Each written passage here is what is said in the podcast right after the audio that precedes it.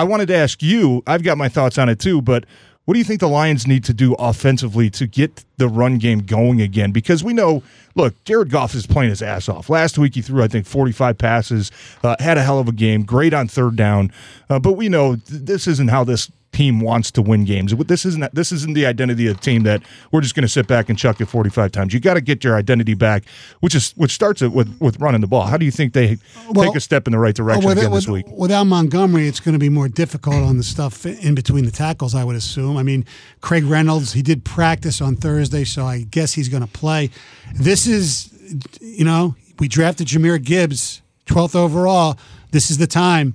Now I know he's probably not great between the tackles, but if there's a little hole, he's got to figure out a way to go, and that that's the only way to do it. And the other way to open it up is maybe there's some some of the short passing game where some of their linebackers have to be back and make sure that guys like Laporta and St. Brown and even JMO, Josh Reynolds, don't create enough. They create space. Baltimore leave space for if they get to the next level running the ball somehow they can have a big run. Yeah, and we saw that a little bit last week, uh, especially in the second half. More wide receiver screens, more uh, bubble screens, getting the ball out fast to try to substitute really for the run game that wasn't working in Tampa. If it's me, I say you know what. This it's really hard to run in between the tackles against this Baltimore team. Um, they've got a lot of big-bodied athletes on the defensive line. They've got two Rob, we talked about it. Really good linebackers. Uh, I look at it and I say, you know what? Maybe this might be a a sub type of game, eleven personnel, ten personnel uh, type of game. So you force Baltimore into playing more nickel defense and into playing more dime defense and getting at least one big body off the field. Mm-hmm. And I think you I think where the Lions are going to be able to have a little bit more success is maybe trying to get the ball to the edge. Uh, they tried it a little bit last week, but like I said, they weren't really taking care of the backside as much.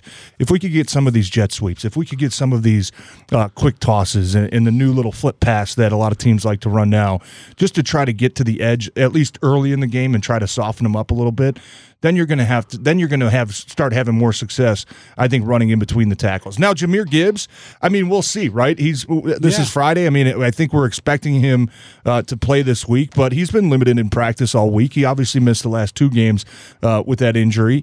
I don't know if he's going to be the bell cow guy that where they're going to say, all right, man, we're giving you 20, 25 touches.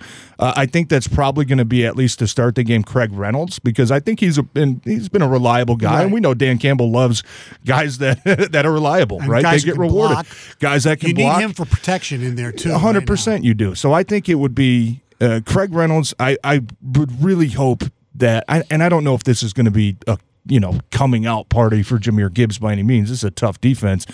But I hope to see at least a couple splash plays from him, kind of like what we saw week one uh, in Kansas City. Break yeah. a couple tackles, get to the edge, uh, threaten this defense a little bit, make them get out of what their identity is, which is kind of clogging up the middle, and then you're going to have more success the better you're going to be able to run the ball. But uh, key matchup that I'm looking at really our wide receivers versus this secondary. I mean, you talk about a guy, uh, and Amon Ra St. Brown, we all know what he is. I mean, he's just a, as solid as they come there in the middle that uh, in that slot position.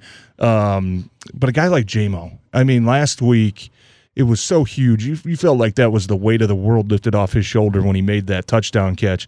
Two plays before, ran a great route. Wasn't a great pass, the one that kind of low and he dropped.